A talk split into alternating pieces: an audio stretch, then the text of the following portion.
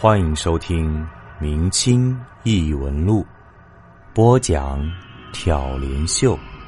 本节目由喜马拉雅 FM 独家播出。侠肝义道八。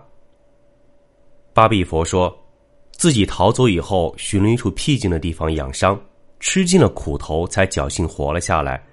这一次的死里逃生，也让他对自己下了狠心。硬拼着掉了大半条命，还是咬着牙把大烟给戒掉了。正好当时身上的钱也用完了，连饭都吃不上，又哪里买得起大烟呢？这般穷困潦倒的境地，反倒帮了自己一把，也算是因祸得福了。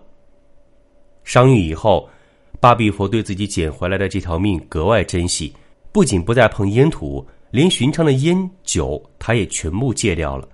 平日里就靠干点杂活为生，没有向任何人展露过自己身上的功夫。身边的人全都将他当成了普通的瘸子，没有一个人知道他曾是江湖上名震一时的厉害人物。人们都说“祸兮福之所以，福兮祸之所伏”。日本人来了之后，不少江湖上的人都遭了祸，很多人都遭了日军的毒手。而巴比佛因为早早在江湖上没了音讯，日本人反而没能找到他，他借此才保住了自己一条性命。可是日本人来了以后，老百姓的日子也更加艰难了。原本巴比佛还能找到些杂活干，自从日本人占了北京，很多苦力连活都找不到了，更不用说巴比佛这样手臂不便的半个废人了。没多久。巴比佛便彻底沦落成了一个乞丐，每天靠着乞讨为生，好不容易才熬到了抗战胜利。听到这儿，嬷嬷不解的问道：“八爷爷，那老头既然在江湖上有那么大的面子，他怎么会沦落到要去讨饭呢？你不是说江湖上朋友第一吗？他为什么不向朋友求助呢？”八爷爷笑着说：“就是因为他以前名气太大。”所以才不能找朋友帮忙啊！你要知道，江湖上的人都是属老虎的，人死了身子也不能倒，名声可比命要紧。想当年，他堂堂十三万里挂着号的飞贼，如今沦落到在街上乞讨，这事儿要是传出去，他还真不如一死了之呢。更何况，江湖里说是豪气冲天，一比天高，但终归是个名利场。你好的时候，大家都捧着你；你落魄的时候，旁人不落井下石，就算好的了。这个江湖，锦上添花易，雪中送炭难。再说，日本人一直在找他，人心易变，巴比佛总要防着自己被人给卖了吧。所以他一说自己那些事儿，我就知道他是无论如何不会找人求助的。后来，巴比佛对巴爷爷说：“日本走了之后，就是国共内战，他就一直窝在北平讨饭为生，倒是跟北京四九城的乞丐们混熟了。好容易盼到天下太平了，他还觉得自己指不定又能回到江湖里混个好日子。可万不成想，新中国成立以后，跟江湖有关的头一件事儿就是整顿社会秩序，取缔江湖上各色帮会。这一下。”巴比佛更是不敢露脸了，只得继续混在乞丐堆里，走一步算一步。巴比佛说自己也是赶上过几次改朝换代的人了，都说新朝会有新气象，但甭管皇帝位子上坐的是谁，这穷苦人素来依旧还是穷苦人，要不然怎么都说老百姓是草民呢？有谁还会当心随处可见的野草不成？起初。巴比佛还是抱着这般老想法，可没过多久，他就发现身边所发生的一切跟自己之前所想的有些不对。没想到这新政府真把穷苦人放在了心上，时不时有人在街头组织发吃发穿，偶尔还有识字的人在街上教人认字，说是要扫盲。巴比佛那时候因为自己身上有残疾，得了好些照顾，到了后来，他连讨饭都不用了。上面给他安排了一个料厂看门的活别看巴比佛以前在江湖上呼风唤雨，但是那毕竟危险，每天活得小心翼翼、提心吊胆，所以像今天这般舒心的日子啊，他倒真还从来没过过。于是，巴比佛渐渐彻底收回了在江湖上继续撒野的心思，一心就想着老老实实过日子，最好省吃俭用几年，能够娶个媳妇儿，这辈子也算没白活。嬷嬷听着八爷爷的话，觉得八臂佛的遭遇像极了书里那些浪子回头的江湖高人，金盆洗手归隐山林的故事，好听是好听，可就是不对劲儿。如果八臂佛当真这么安心的过寻常日子，他又怎么会进到监狱里呢？难不成他过去的身份暴露了？嬷嬷说出了心中的疑问。八爷爷笑着说：“你还记不记得我之前说过，江湖上的人有本事也有朋友，可身上的本事能成事儿也能坏事儿，所以江湖上的朋友会帮你也会害你。”嬷嬷听了这话，有些领悟的说：“您老是说巴比佛是因为朋友才坐的牢，难道是他朋友害他坐牢的？”八爷轻叹一口气，回答：“哎，这事儿你猜对了一半。”嬷嬷问道：“哪一半？”八爷爷说：“巴比佛坐牢确实是因为一个人，他认这个人做朋友。”但这个人却并不认识巴比佛，所以他们最多算是半个朋友。而巴比佛为那人所做的事儿，也确实是他坐牢的直接原因。可巴比佛做的事儿都是他自己心甘情愿的，谈不上什么害不害的。你说，就算是刀山火海在眼前，八臂佛自己乐意往下跳，你拦都拦不住。这事儿还能算是别人害他吗？所以啊。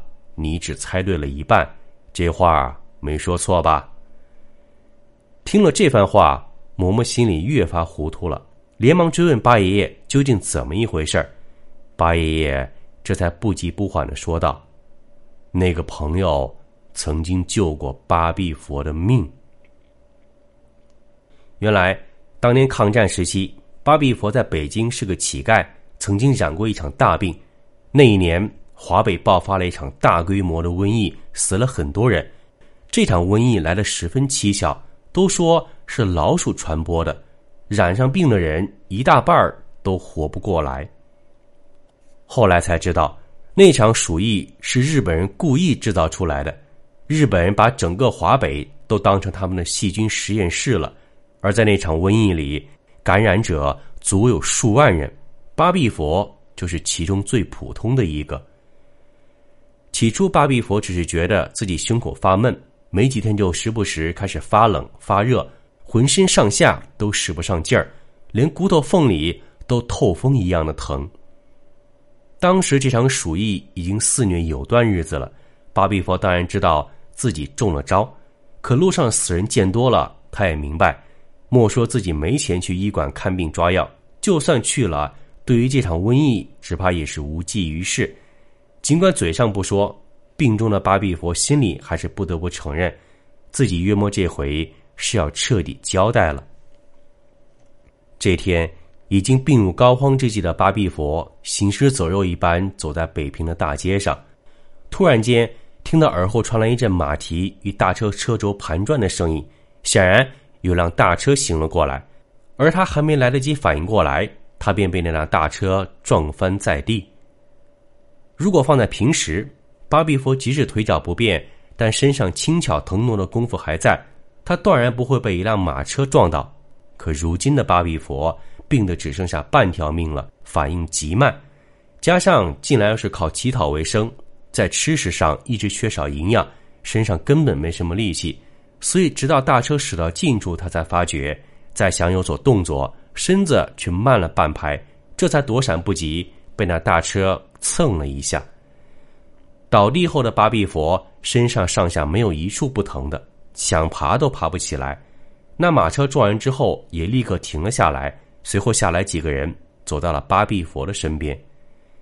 巴比佛这时疼得卷着身子，也没有力气抬头张望这几个人是什么模样，只是瞥眼瞧见这几个人穿的都是皮鞋。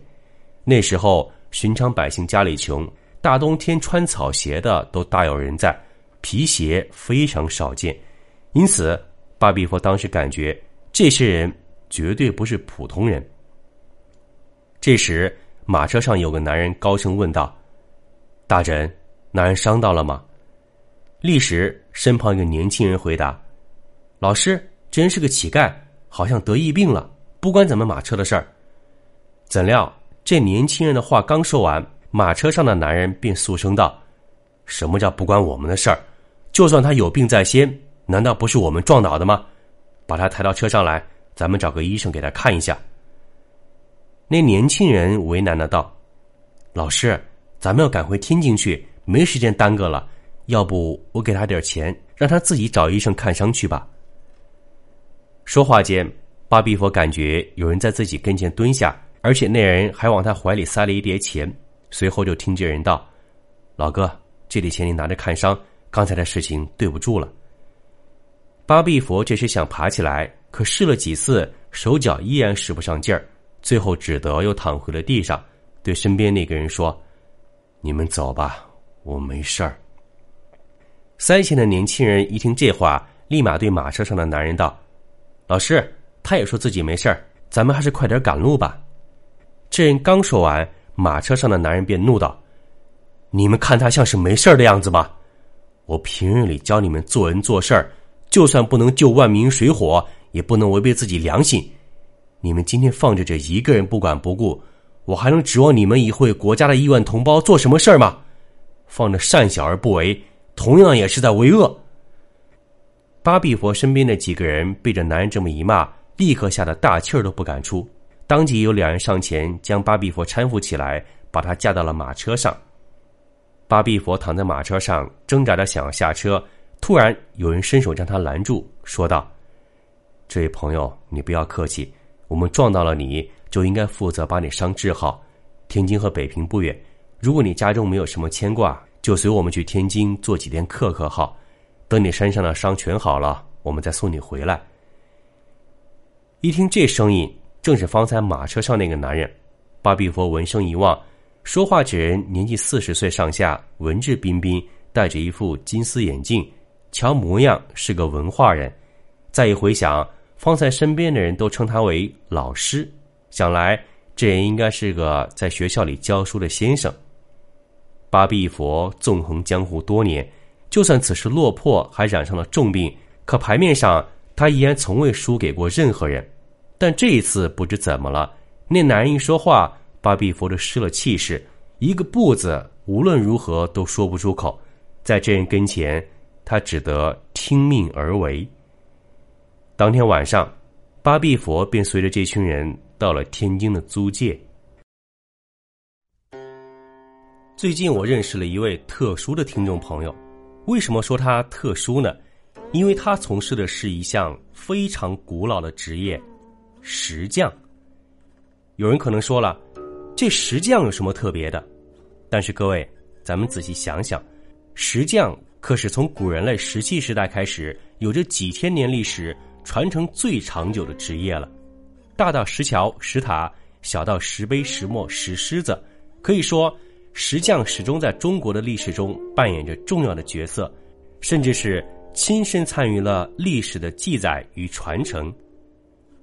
这位石匠朋友呢，从事的是石材雕刻、园林刻字、碑文刻字、修复、抛光、翻新等等。在中国的传统中，碑文是纪念家族先祖生平事迹的重要载体，有独特的历史价值、书法价值和文化价值，在现代社会也是必不可少的。这位朋友呢也非常实在，他的服务免收定金，干完活儿满意再付款。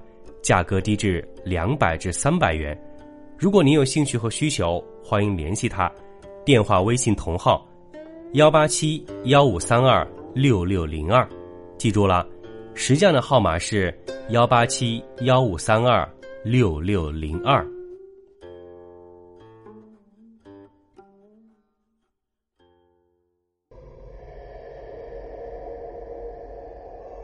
本集播讲完毕。感谢您的收听，如果您喜欢，请您评论。点赞、转发，咱们下集再见。